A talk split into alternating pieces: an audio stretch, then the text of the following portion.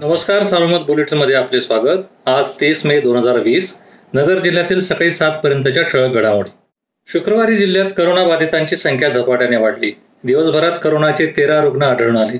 यामुळे करोनाबाधितांची संख्या एकशे सतरावर पोहोचली आहे. तर नगरचा एक रहिवासी पुणे येथील तपासणीत पॉझिटिव्ह आढळून आला.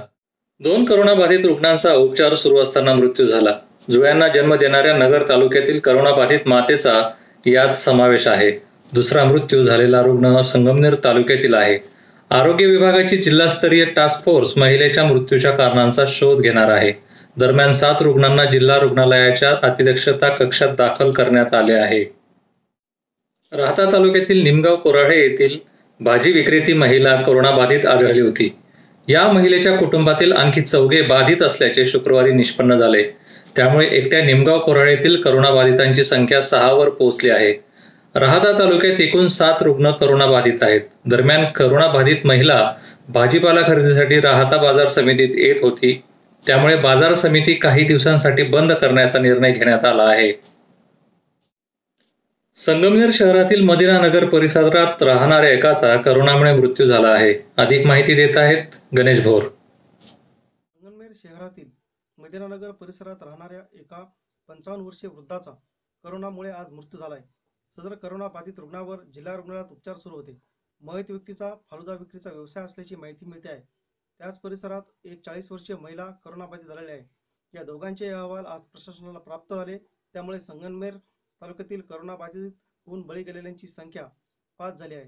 तर एकूण बाधितांची संख्या मुंबईतील सायन येथून अकोले तालुक्यातील केळुंगण येथे आलेल्या चाळीस वर्षीय व्यक्तीचा अहवाल शुक्रवारी सायंकाळी करोना पॉझिटिव्ह आला.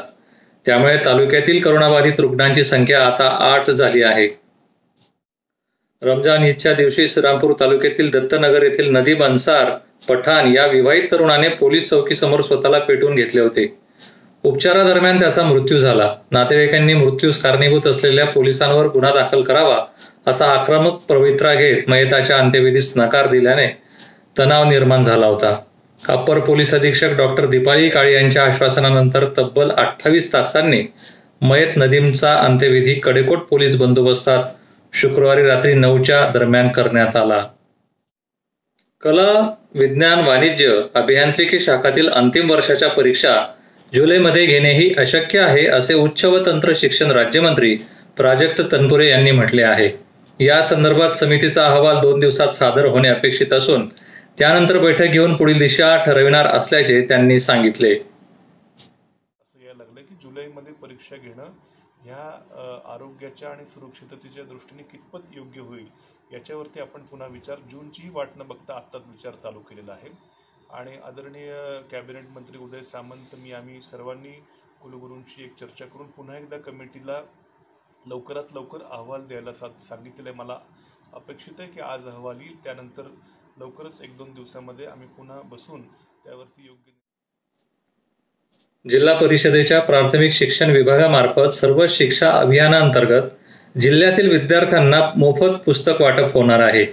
पहिली ते आठवी पर्यंतच्या चार लाख सहासष्ट हजार दोनशे पंचावन्न विद्यार्थ्यांना चोवीस लाख वीस हजार तीनशे एकवीस मोफत पाठ्यपुस्तके वाटप होतील. कोरोना संकटामुळे आर्थिक अडचणीत असलेल्या सरकारने विकास कामांच्या निधीला कात्री लावण्यासोबत ग्रामविकास विभागात अखर्चित असलेल्या कोट्यावधी रुपयांचा निधी परत बोलविण्याचा निर्णय घेतला आहे. यात नगर जिल्हा परिषदेच्या प्राथमिक शिक्षण विभागातील शालेय पोषण आहार योजनेचा एक्केचाळीस कोटी रुपयांचा तर शिक्षण विभागाचा पन्नास कोटींचा निधी पुन्हा सरकार जमा होणार आहे. करोनावर नियंत्रण मिळवण्यासाठी राज्य सरकारची आरोग्य महसूल पोलीस यंत्रणा राबवत असताना आता जिल्ह्यातील पाच हजारांहून अधिक प्राथमिक शिक्षकांना मैदानात उतरविण्यात आले आहे. या शिक्षकांना विविध महामार्ग आणि मोठ्या गावाला जोडणाऱ्या चेक पोस्ट सोबत गावात सुरू करण्यात आलेल्या क्वारंटाईन केंद्रांबाहेर पहारा देण्याचे काम सोपविण्यात आले आहे. राहुरीतील मुलन माथा येथील पस्तीस वर्षीय खाणकाम मजुराने आत्महत्या केल्याची घटना शुक्रवारी उघडकीस आली. बाळू रामभाऊ गुंजाळ असे या तरुण मजुराचे नाव आहे.